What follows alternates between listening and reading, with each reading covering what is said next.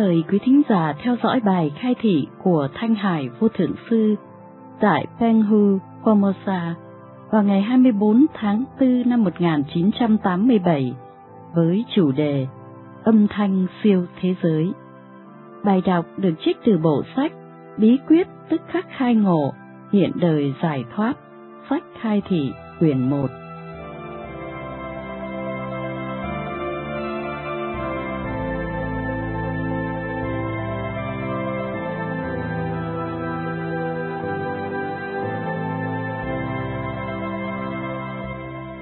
Vị trí thức, bạn hữu Tuy chúng ta mới chỉ gặp nhau lần đầu, nhưng theo nhân quả của Phật giáo thì chúng ta là bạn tốt.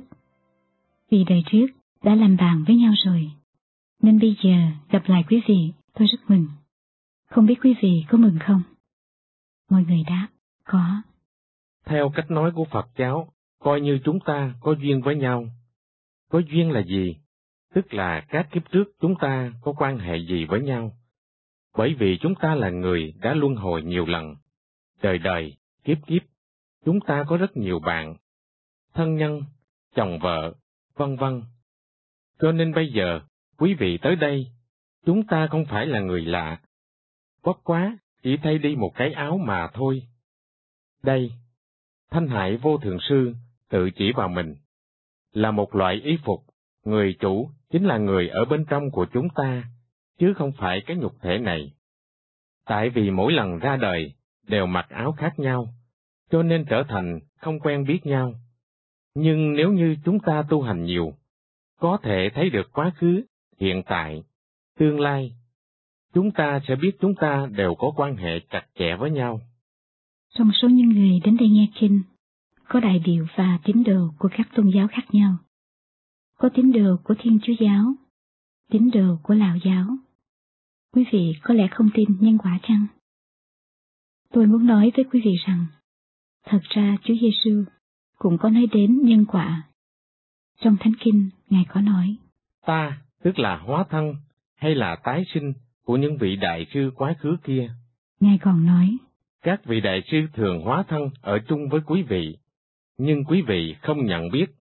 Ý Ngài rất rõ rệt, tức là nói tới nhân quả luân hồi.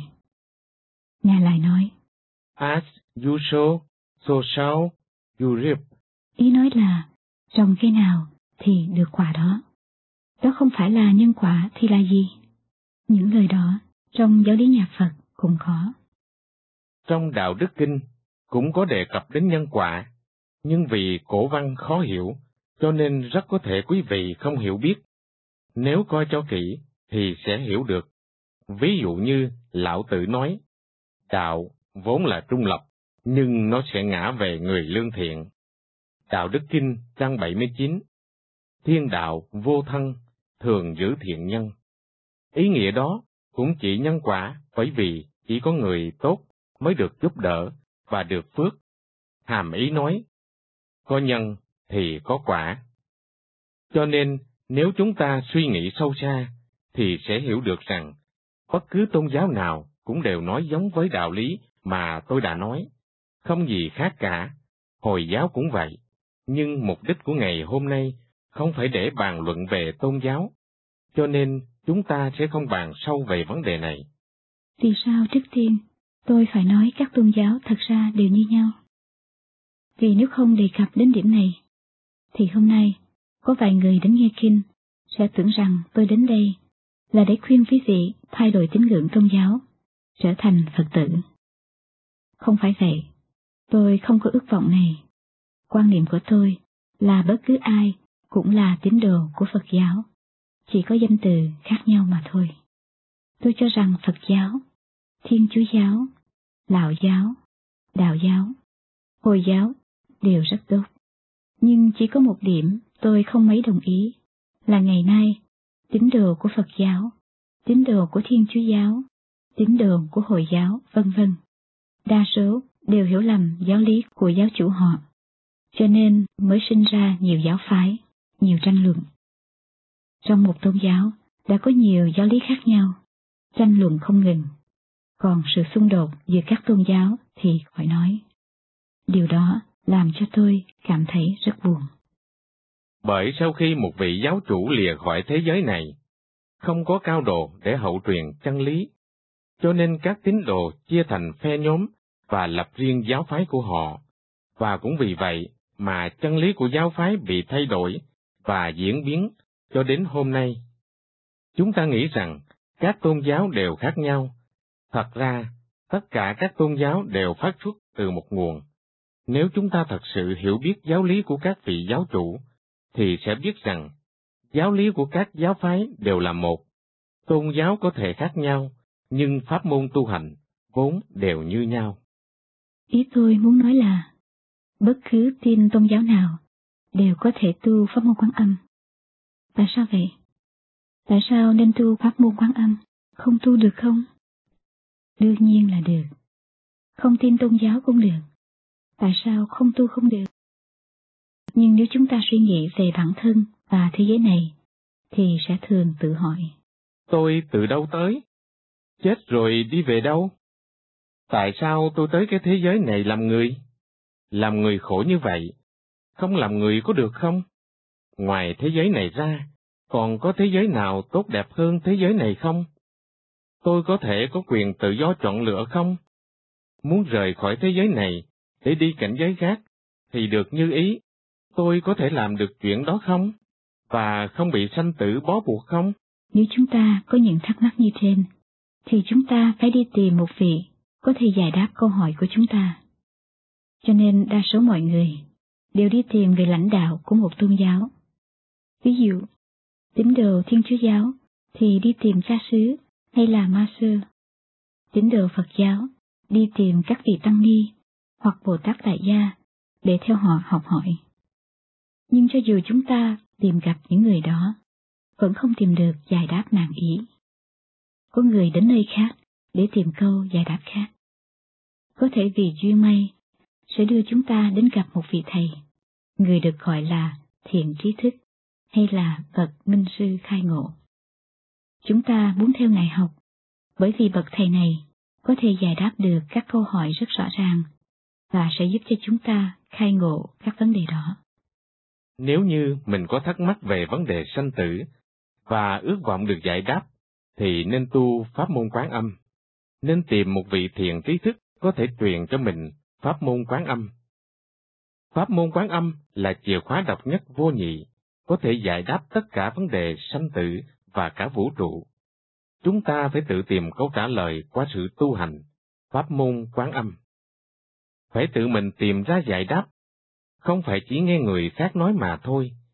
Cũng không phải chúng ta muốn lìa cái thế giới này liền được như ý. Không phải muốn đến các cảnh giới khác để du lịch, thì có thể tùy tiện đi bất cứ lúc nào. Trước nhất, cần phải tìm được một pháp môn tối cao.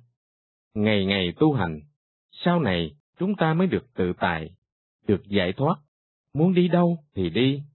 Cũng như chúng ta có đủ tất cả những điều kiện cần thiết để xin giấy thông hành, để có thể tự do đi bất cứ nước nào, không nhất định phải vĩnh viễn ở tại Formosa.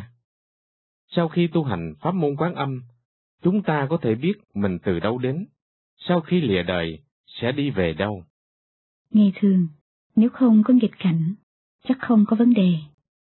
Nhưng gặp lúc sinh bệnh, hay có thân nhân vãng sanh, chúng ta sẽ cảm thấy rất yếu đuối và vô dụng, không có một chút sinh lực để có thể giúp chính mình và thân nhân.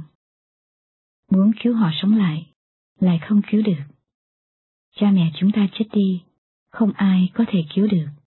Tự họ không muốn chết cũng không được. Tới giờ rồi thì bất cứ là ai, bất luận giàu nghèo, đều phải lìa cái thế giới này. Lúc đó không có quyền lựa chọn, cho nên rất đau khổ. Trong lòng lưu luyến thân nhân vô cùng, nhưng không thể ở lại. Trừ khi lúc còn sống, mình đã theo một vị minh sư tu hành pháp môn quán âm. Dù ban đầu mình tu hành chưa đủ lực lượng, khi vãng sanh, mình cũng không thể tự tại mà đi. Minh sư sẽ lại dẫn mình đi đến nơi vĩnh cửu, thường hằng. Sau khi tu pháp môn quán âm thành tựu rồi, mình muốn cứu người nào cũng được. Sau khi lìa trần, nếu muốn trở về thế giới này giải cứu những chúng sanh khốn khổ cũng được. Lúc đó, mình là người tự tại, hoàn toàn có quyền độc lập, tự chủ, muốn đến thì đến, muốn đi thì đi, cho nên pháp môn quán âm là pháp môn bất khả tư nghị, độc nhất vô nhị, đó là lực lượng của tạo hóa, là lực lượng tối cao, vĩnh viễn tồn tại. Lúc thường, nếu không tu hành, thấy thân nhân của chúng ta lìa đời, chúng ta sẽ tự hỏi. Vì sao họ phải đi? Vì sao không phải người khác mà là họ? Chúng ta rất muốn biết giải đáp. Làm người thật chán, không làm được gì. Ngày ngày ăn cơm, làm việc, ngủ, rồi sống qua ngày, 60 năm, nhiều lắm là 100 năm thì phải chết.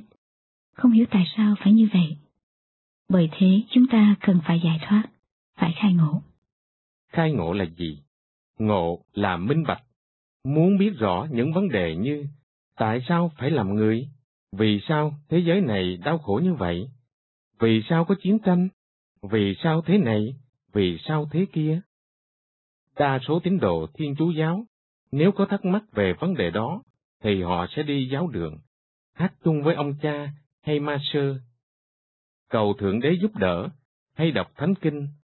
Họ chỉ làm được như vậy thôi, không còn cách khác. Đương nhiên, như vậy đối với tinh thần của chúng ta, cũng có giúp ích, có thể an ủi sự đau khổ đầy khát vọng. Có lúc cũng có một chút cảm ứng.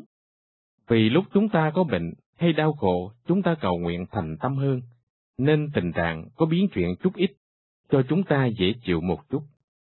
Còn tín đồ Phật giáo thì đa số cũng vậy. Đi chùa lễ bái, tụng kinh sáng, kinh chiều, niệm chú, niệm Phật A-di-đà, niệm quán thế âm Bồ Tát, gần như đều như vậy. Còn bậc thiền sư cao hơn một chút, có lẽ sẽ dạy chúng ta tọa thiền, thăm công án, Vậy mình tự hỏi ngược lại mình, ta là ai? Đó tức là thăm công án hay thoại đầu. Nếu mình đã biết được mình là ai, thì cần gì phải đi tìm minh sư để hỏi, có phải vậy không? Nhiều người sau khi thăm công án rồi, cũng không có kết quả, vẫn không biết được mình là ai. Ví dụ bây giờ có một người bị khát nước và sắp chết. Người đó xin mình cho họ uống nước. Không những mình không cho họ nước, còn bảo họ tự hỏi, nước là gì? Nước ở đâu? Hoặc là, đừng có để ý đến nước, xả bỏ đi, đừng có nghĩ đến nước, khác kệ nó. Như vậy, với một người sắp chết khác, có phải là quá tàn nhẫn hay không? Nhưng vị minh sư của pháp môn quán âm có thể đưa nước cho người sắp chết khác uống. Họ còn chỉ cho biết chỗ để tìm nước uống. Mình không cần ngày ngày phải nhờ minh sư cho nước uống. Tự mình cũng có thể tìm được nước, cũng có thể dùng nước để cứu những người khác nước khác. Đó là kết quả khẳng định mà tu pháp môn quán âm có thể đạt được. Tham công án, dù cho có nỗ lực lắm, cũng chưa chắc có thể nghiệm gì, kết quả gì. Tu các phương pháp khác cũng có thể có các thứ thể nghiệm. Những thể nghiệm này vẫn chưa hẳn là cao tuyệt. Thí dụ như thấy được ánh sáng của cảnh giới thứ hai. Cảnh giới thấy được vẫn còn thuộc thế giới của đẳng cấp trí thức, tức là còn thấp. Điểm đó, nếu chúng ta tham khảo kinh điển của các tôn giáo, thì sẽ hiểu. vả lại, không phải người nào cũng có thể tham công án, cho nên rất ít người có thể tu. Người muốn tu công án Trước nhất, nên có nhiều hiểu biết về Phật Pháp. Nếu người nào không hiểu biết nhiều thì không thể tu. Thiền ngày nay khác với thiền ngày xưa. Nếu muốn tu thiền, cần phải khỏe mạnh. Người có bệnh không thể tu, không thể ngồi xếp bằng, thì thiền sư không thâu nhận. Ở Mỹ, tôi có gặp một vị gọi là thiền sư. Có người hỏi. Con không thể ngồi xếp bằng, không thể tọa kim cang, như vậy có thể học hay không? Vị sư đáp. Không được. Người đó lại hỏi. Con ngồi trên ghế có thể tu hành không? Vị sư lại đáp. Không được. Cho nên chúng ta có thể thấy, cách thiền của ngày nay không thích hợp cho đa số người tu hành trong thời đại này. Bởi vì có người không thể xếp bằng. Không phải mỗi người sinh ra đều xếp bằng được. Phải tập lâu lắm mới xếp bằng được. Nếu như chúng ta già rồi, hay đã gần trung niên. Từ trước đến giờ chưa từng ngồi xếp bằng. Bây giờ bảo ngồi xếp bằng, làm sao làm được? Tu hành không phải chỉ dùng thân tu hành, tu tâm mới là quan trọng nhất. Chỉ vì lý do không thể ngồi xếp bằng mà không thể tu hành thì thật vô lý. Nếu là một pháp môn tốt thật sự, thì người nào cũng có thể tu mới đúng. Trẻ nhỏ cũng có thể tu. Trong nhóm đồ đệ của tôi, có em vừa sáu tuổi, nhưng các em tu hành rất tốt, đạt được cảnh giới rất cao. Người già cũng có thể tu. Đồ đệ lớn tuổi nhất của tôi, hơn tám chục tuổi, tu hành cũng rất tốt. Cũng có thể nghiệm, người có bệnh, tuy không thể ngồi xếp bằng, cũng tu được như nhau. Có một vị đến hỏi tôi, nếu không ngồi xếp bằng, có thể tu được không? Tôi đáp là được. Rốt cuộc, người đó cũng có thể nghiệm, trí huệ cũng mở, không có người nào không thể tu được. Cho nên, bất cứ đi nơi nào, nếu không gặp được minh sư, thầy tốt, nhất định sẽ có chứng ngại. Có thiền sư không thâu người lớn tuổi. Vị thiền sư mà tôi gặp ở Mỹ cũng không nhận người già. Sáu mươi mấy tuổi đã không được nhận, không thể tham gia thiền thất và tọa thiền. Nhưng vì sư ấy, nhị người đó niệm Phật A-di-đà. Thật ra người lớn tuổi cũng có thể tu, không phải lớn tuổi chỉ có thể niệm Phật A-di-đà mà thôi. Tuy rằng niệm kinh, niệm Phật cũng có công dụng, hát thánh kinh hay cầu nguyện Chúa Giêsu, Đức Mẹ Maria cũng có chỗ công dụng. Nhưng nếu muốn vĩnh viễn giải thoát, muốn được cảnh giới tối cao, vĩnh viễn không trở lại, làm như vậy vẫn còn chưa đủ. Nên tu pháp môn quán âm, nếu không phải vậy, thì trong thời đại của Phật Thích Ca, Ấn Độ cũng có nhiều kinh điển. Tại sao Phật Thích Ca không chỉ nhờ niệm Phật hay tụng kinh là đủ? Sao còn phải cần nỗ lực tọa thiền như thế, khổ tu sáu năm? Sau này còn nhấn mạnh, bảo các đại đồ đệ và chúng sanh nên tu pháp môn quán âm. Chúa Giêsu cũng như vậy. Ngài ra đời trong một gia đình tôn giáo, từ nhỏ đã ăn chay. Nếu chúng ta đã nghiên cứu cuộc đời của Chúa Giêsu thì sẽ biết, Ngài ra đời từ Asen Clan. Ghi chú, một thứ gia tộc tôn giáo. Loài tôn giáo đó, từ mấy ngàn năm nay, đều ăn chay, như gia đình Bà La Môn của Ấn Độ vậy. Gia đình của Bà La Môn, từ nhỏ cũng đều ăn chay. Chúa Giêsu đã ra đời trong một gia đình Essen Clan, đồng thời cũng ăn chay. Vì sao Ngài còn phải đi Ấn Độ tu hành khổ cực như thế? Ở trong núi Hy Mã Lạp Sơn, cầu đạo tu hành mười mấy năm mới thành đạo. Cho nên tụng kinh, niệm Phật, cầu nguyện, ca hát, đọc kinh vẫn chưa đủ. Tụng kinh, lạy Thầy, niệm Phật, lạy Phật, có thể tiêu trừ một chút nghiệp chướng thô lậu, nhưng vẫn còn một thứ nghiệp chướng rất tinh tế, rất vi tế, ngay chính chúng ta không cảm thấy đặng, không thể dùng phương pháp nào mà tiêu trừ được, trừ khi tu hành pháp môn quán âm. Dùng cái âm lưu vĩnh viễn thường hàng này rửa sạch, bằng không, chúng ta không có cách nào lìa khỏi sanh tử luân hồi. Cho nên tôi cứ nhấn mạnh, nên tu pháp môn quán âm, ý nghĩa của nó là ở đó. Bất luận chúng ta niệm danh hiệu gì, hay tụng kinh gì, đều vẫn thuộc về ngôn ngữ của thế gian, đồ vật của thế gian. Lợi dụng công cụ của thế gian này, làm sao chúng ta có thể siêu thế giới được? Có hiểu ý tôi không? Ví dụ như trên lục địa của đảo Bành Hồ, chúng ta nên dùng xe gắn máy, xe đạp, đi bộ cũng được nữa.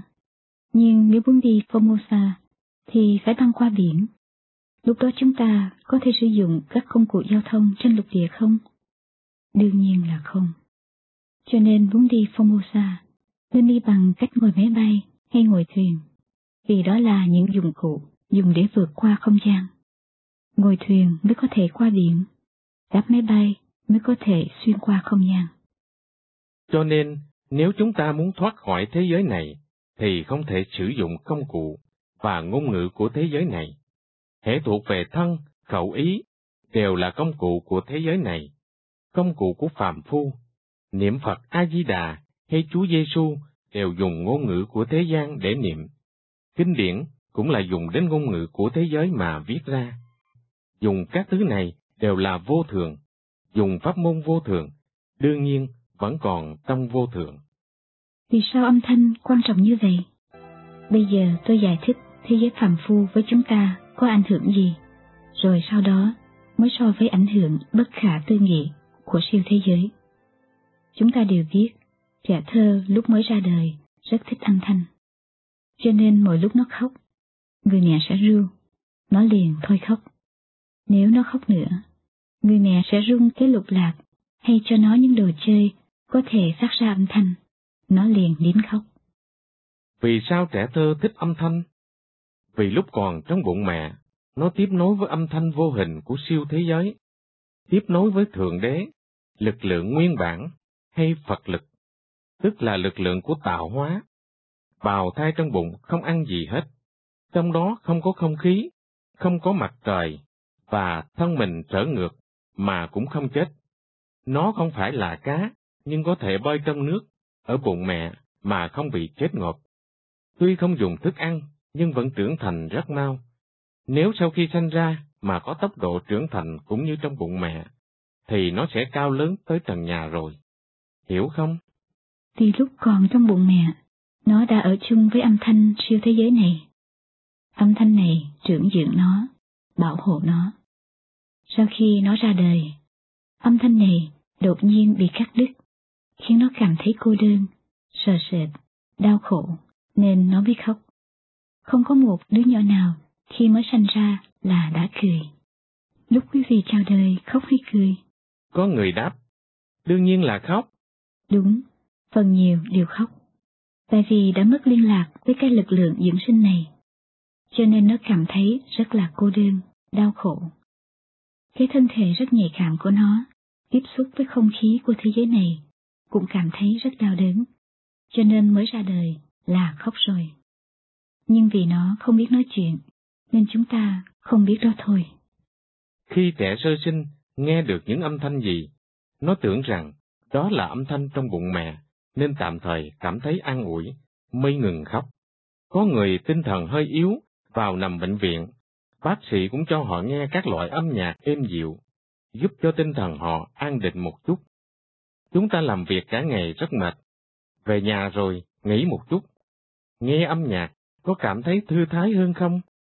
Cho nên, trong thế giới của chúng ta, âm nhạc rất là quan trọng.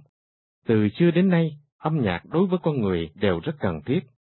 Âm nhạc của phàm phu này, đối với chúng ta, đã quan trọng như vậy. Nếu là âm thanh của siêu thế giới, thì đối với chúng ta, nhất định càng quan trọng, càng cần thiết đến chừng nào.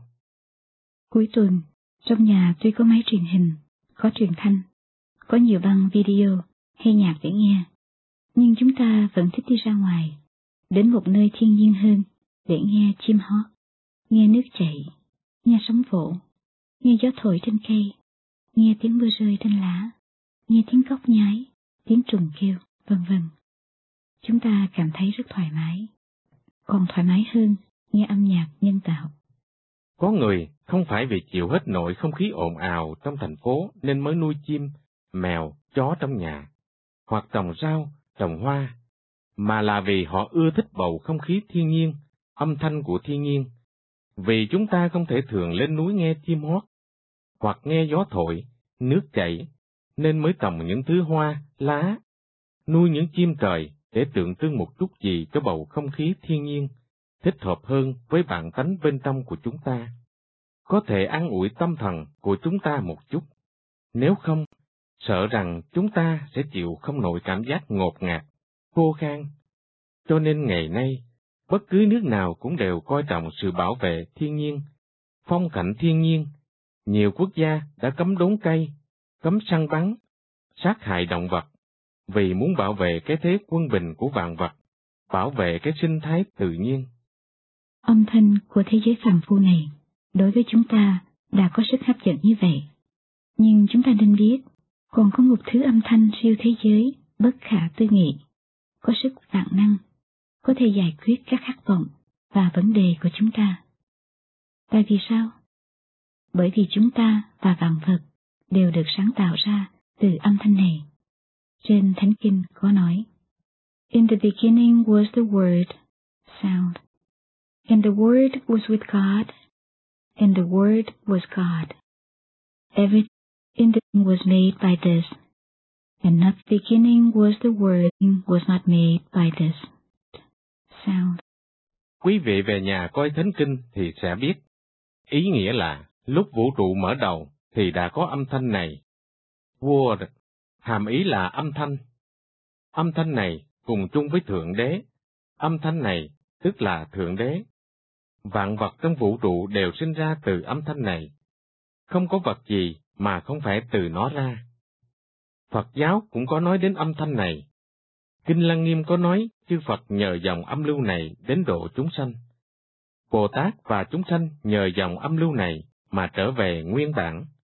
Kinh Phổ Môn cũng nói đến Phạm âm, Hải Triều âm, Thắng bị Thế gian âm. Phẩm, Pháp Sư Công Đức. Trong Kinh Pháp Hoa cũng có nói đến dòng nội âm này. Ví dụ như tiếng chuông, tiếng trống, tiếng phèn la, vân vân đều là nội âm. Nhưng những âm thanh đó vẫn chưa phải là âm thanh của đẳng cấp cao, đó chỉ là âm thanh của cảnh giới sơ bộ mà thôi. Còn âm thanh của đẳng cấp cao, tôi không thể nói ra ở đây. Âm thanh của đẳng cấp cao tượng trưng cho thế giới của đẳng cấp cao. Nếu chúng ta nghe được âm thanh này, toàn con người sẽ cải biến. Âm thanh này sẽ ảnh hưởng đến cả sinh mạng của chúng ta, thay đổi cách sinh hoạt hàng ngày của chúng ta, tháo mở sự ràng buộc của nghiệp chướng để cho chúng ta cảm thấy thoải mái, giải thoát. Ảnh hưởng này trong một thời gian ngắn sẽ thể nghiệm được, không phải chờ đến mấy năm mới có thể thấy. Bởi vì không những trí huệ của chúng ta nghe được âm thanh này, mà các ý niệm xấu của chúng ta cũng sẽ được âm thanh này rửa sạch. Các nghiệp chướng hay ấn tượng không tốt của chúng ta đã thâu nhận từ bao kiếp trước đều được nó rửa sạch. Cũng như nước có thể rửa sạch bụi dính trên áo quần của chúng ta. Nội âm của chúng ta cũng sẽ giúp đỡ chúng ta rửa sạch các nghiệp chướng của chúng ta. Nghiệp chướng là gì?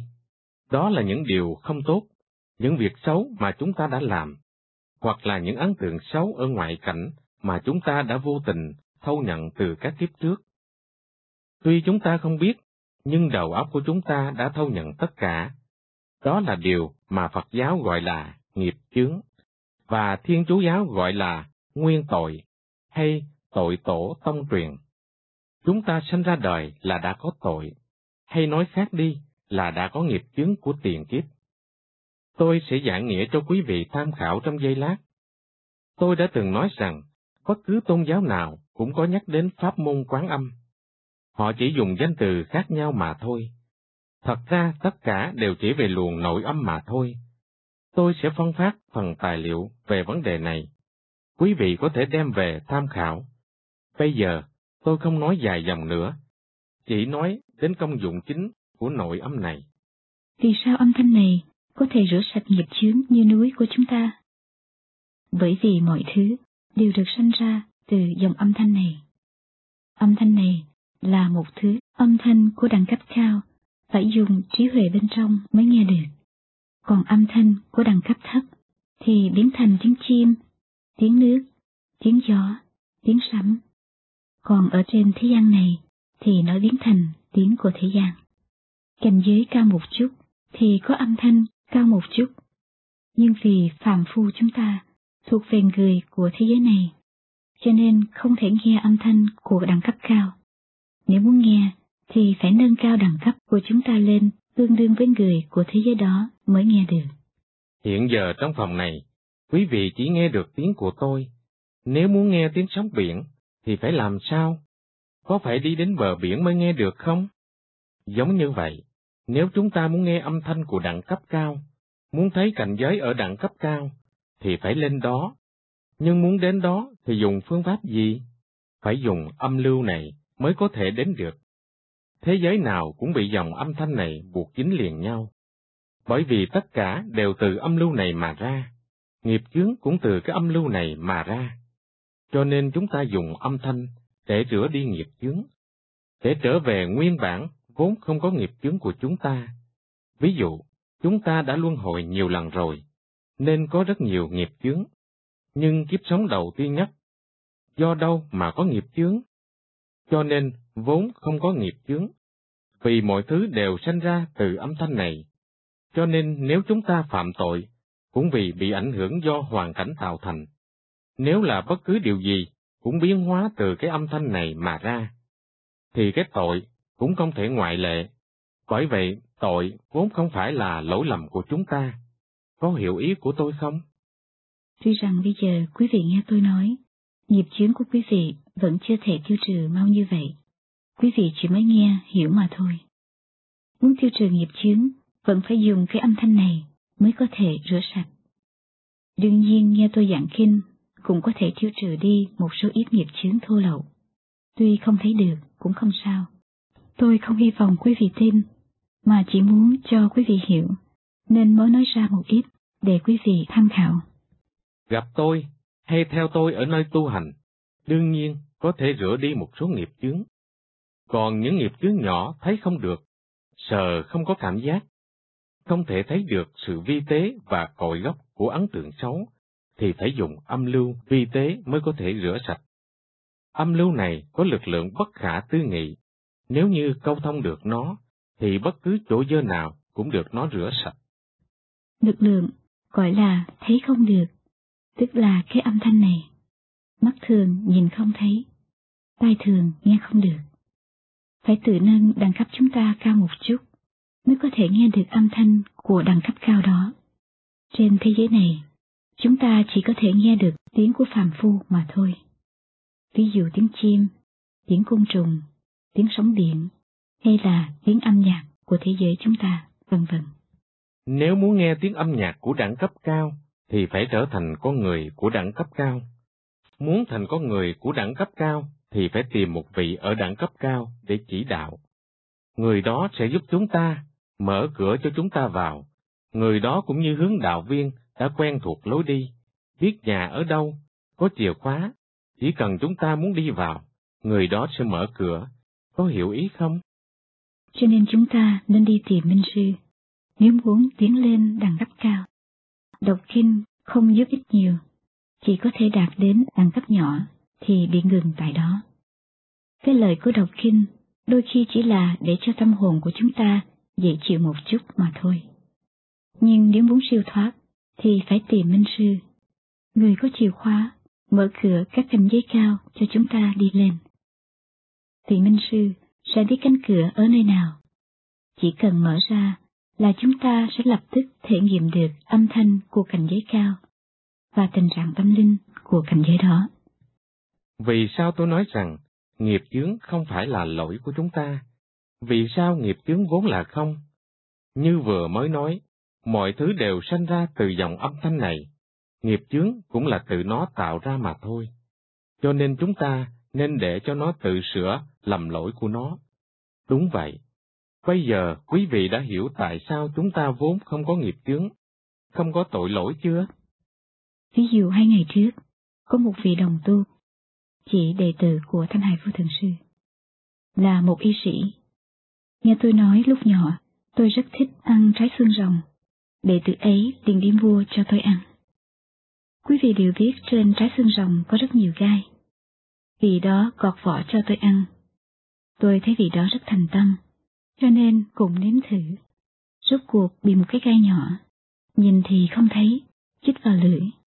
Lúc đó cảm thấy rất đau. Cái đau đó từ đâu ra? Có phải vốn đã có hay không?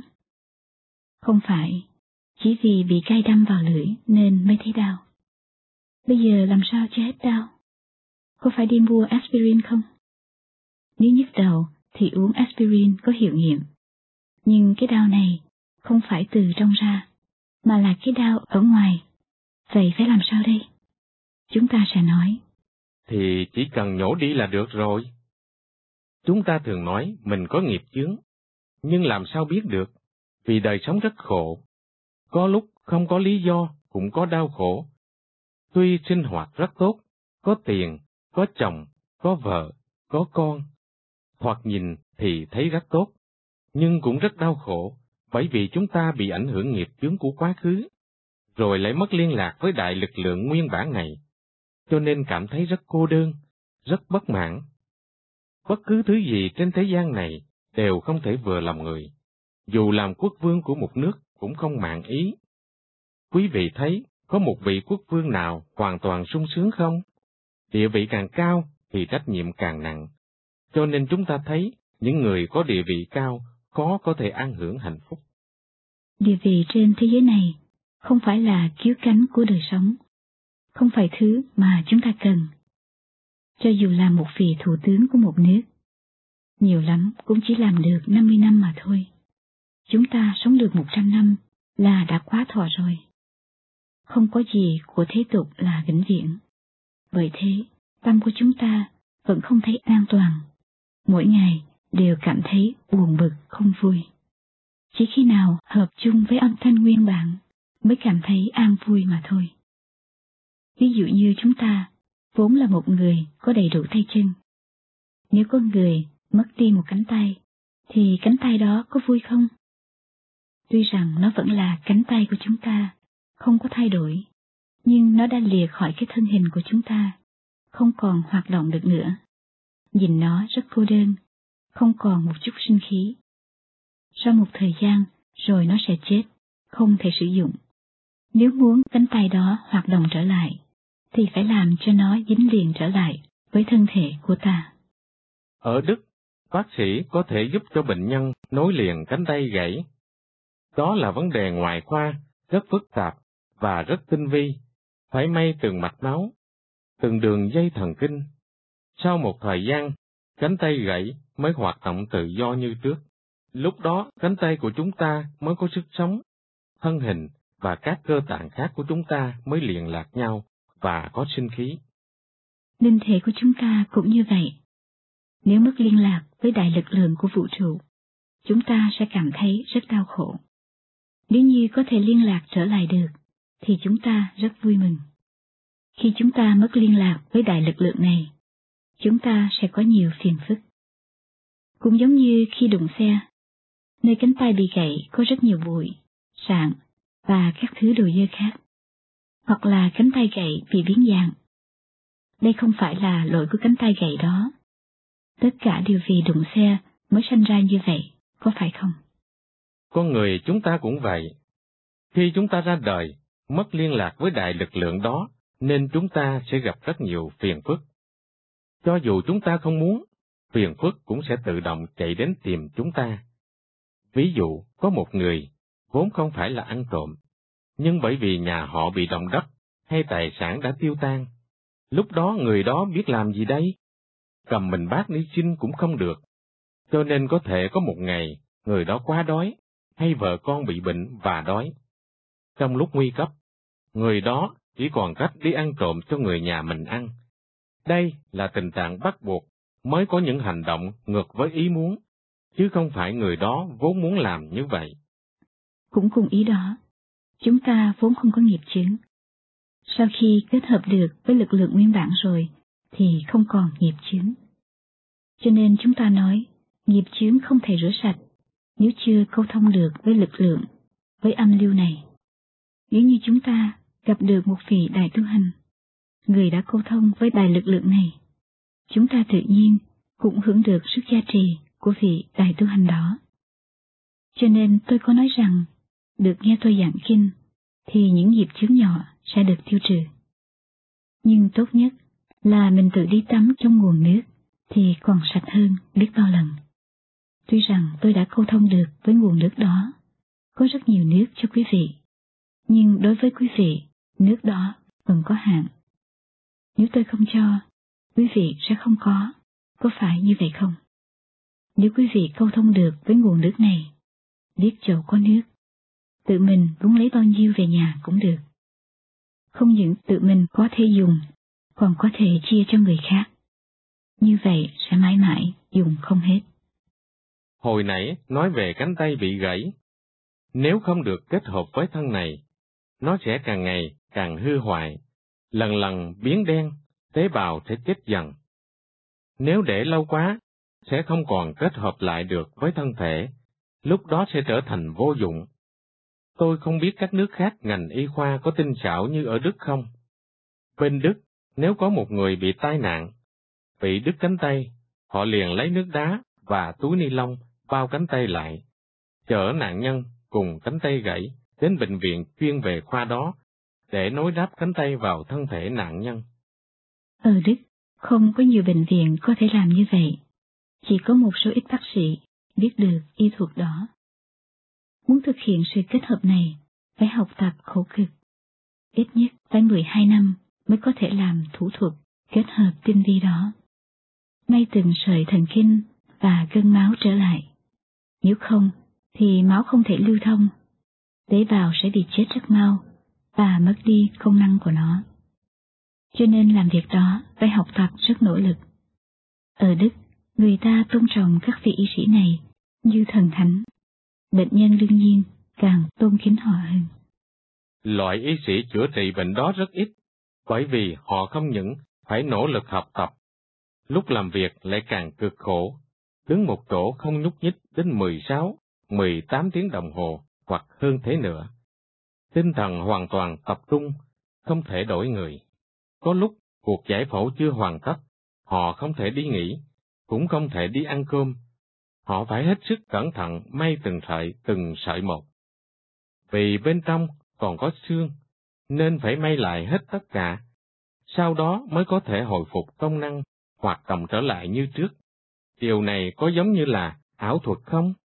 Sau khi kết hợp rồi, máu mới bắt đầu lưu thông, màu da mới dần dần trở nên hồng hào.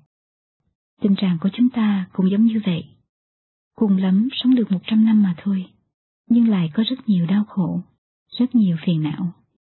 Tuy có tiền, có vợ đẹp, có nhà sang, có việc làm tốt, nhưng vẫn không vừa ý, vì đã gián đoạn với cái chân thể lớn này rồi. Cũng như cánh tay bị đứt đó, nếu không mau mau may lại cho kịp lúc, sau một thời gian sẽ bị hư chết, biến thành vật phế thải, điện vào đống rác. Hôi thối đến không ai dám đến gần, chỉ còn cách đem chôn dưới đất.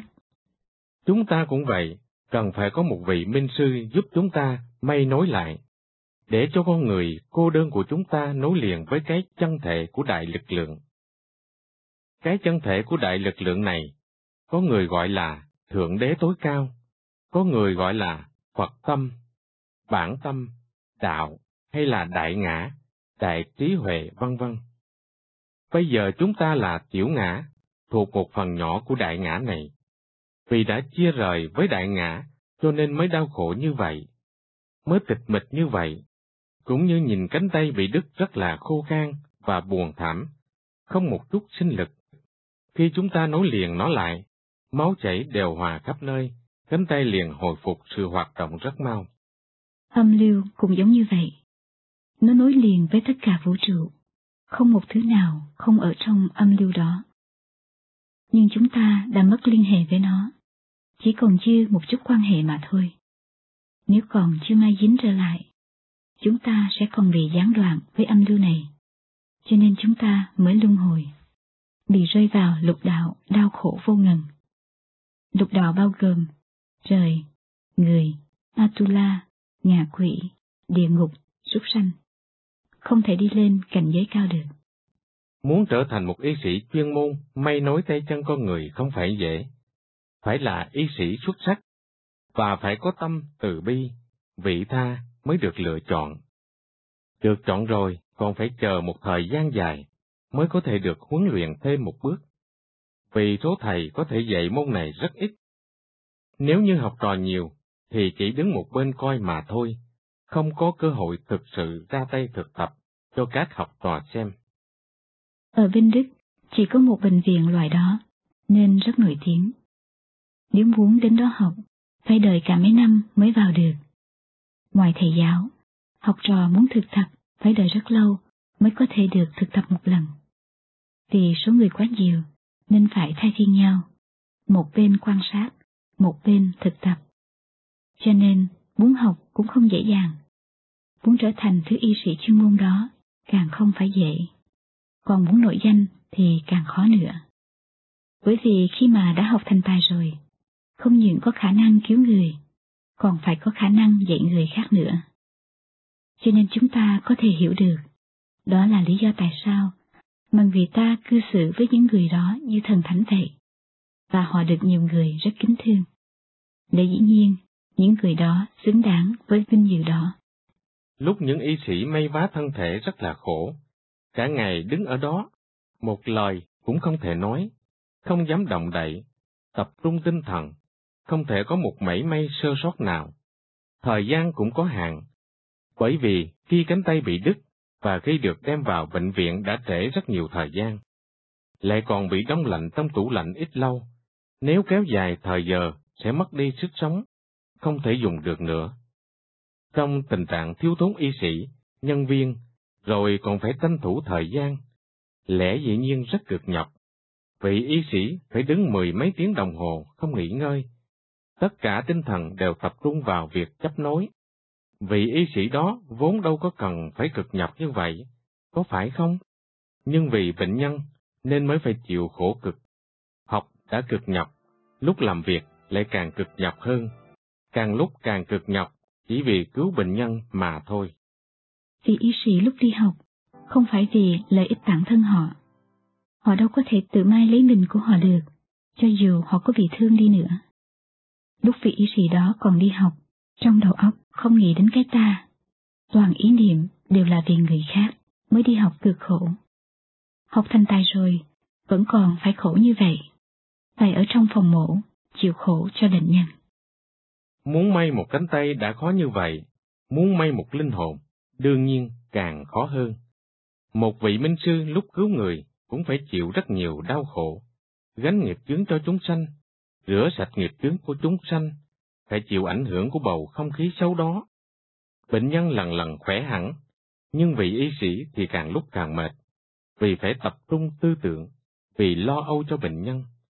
Nhưng y sĩ không bao giờ oán trách, vì đó là công việc của họ, họ tự ý làm. Cho dù họ có khổ cách mấy, chỉ cần mỗi lần giải phẫu bệnh nhân được thành công, là họ cảm thấy rất vui mừng rồi. Từ xưa đến nay, các vị đại minh sư đều như vậy. Khi học thành tài rồi, đem trí huệ, lực lượng, phước báo của mình chia sẻ hoàn toàn miễn phí cho người khác. Cho càng mau, càng nhiều, càng tốt, nên rất là cực khổ. Nếu quý vị muốn trở thành y sĩ của linh hồn, hay y sĩ của tinh thần, xin hoan nghênh quý vị đến học với tôi. Có lẽ sau này quý vị làm việc còn giỏi hơn tôi, bởi vì có người học rất hay, học xong rồi không biết chừng còn giỏi hơn tôi. Tôi nghĩ rằng tôi làm việc không mấy tốt, nên rất thích có nhiều người đến học. Về sau mới lợi thêm cho nhiều người. Bởi vì thứ y sĩ may nối linh hồn rất ít, nếu có nhiều người học càng tốt. Còn có rất nhiều bệnh nhân đang chờ đợi chúng ta đến cứu họ.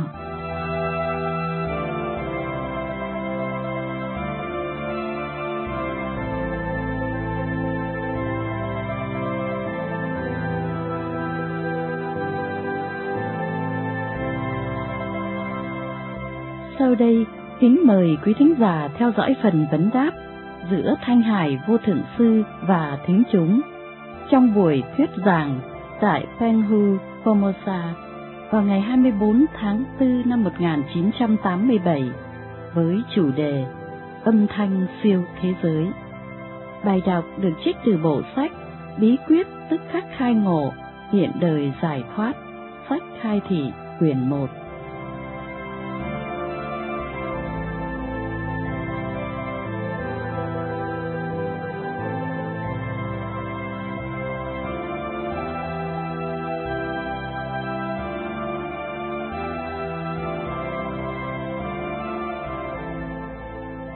Vấn Xin hỏi sư phụ, ngày đầu tiên con đến nghe kinh, sau khi về nhà, vừa đọc chương trình của các ngày sư phụ thuyết pháp, vừa ăn quà của sư phụ ban cho, con hình như cảm giác có một lực lượng ở bên trong. Xin hỏi sư phụ, lực lượng đó có phải là từ món ăn của sư phụ ban cho hay không? Đáp, nếu quý vị đã cảm thấy được, thì con hỏi làm chi? Quý vị đã tự biết rồi, phải không? Ăn quà của tôi ban cho, dĩ nhiên là có lực lượng rồi. Nếu không, quý vị làm sao mà cảm thấy được? Đọc hay là nghe tôi thuyết pháp đều có lực giá trị. Ăn quà của tôi ban cho rất nguy hiểm, sau này đừng ăn nữa. Ăn xong, rất có thể không còn trở về thế giới ta bà này. Nếu ai muốn trở về, đừng nên ăn. Vâng, hồi xưa con có tập ngồi thiền và đã từng nghe âm thanh nhưng con lập tức ngưng ngồi, tại vì con sợ có ảnh hưởng không tốt. Dạ, âm thanh có tốt có xấu. Nếu quý vị không theo học với một vị minh sư, thì không thể nào phân biệt tốt xấu. Cho nên thái độ của quý vị là đúng. Nếu muốn biết tốt hay xấu, thì đến học với tôi. Nhưng tôi không thể ở đây công khai nói. Truyền pháp không nên công khai, vì ở đây có nhiều người không muốn học. Tôi cũng không muốn mang chuyện của chúng ta ép buộc họ nghe. Truyền pháp là một việc rất trang nghiêm, rất thiêng liêng, không nên coi thường. Càng không phải vì thu nhiều học trò nên truyền cho có lệ. Phải coi người, chỉ có người chân chánh khát vọng một đời giải thoát, có trí huệ, có thể hiểu pháp môn quán âm là vô giá, biết quý trọng nó, biết cố gắng tu hành, mới đáng để tôi truyền pháp. Hiểu ý tôi không?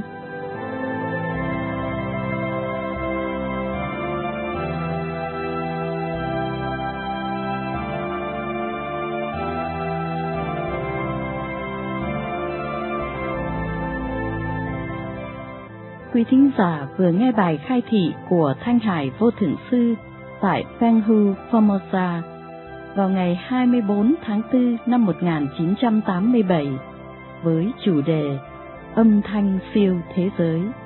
Bài đọc được trích từ bộ sách Bí quyết tức khắc khai ngộ, hiện đời giải thoát, sách khai thị, quyển 1.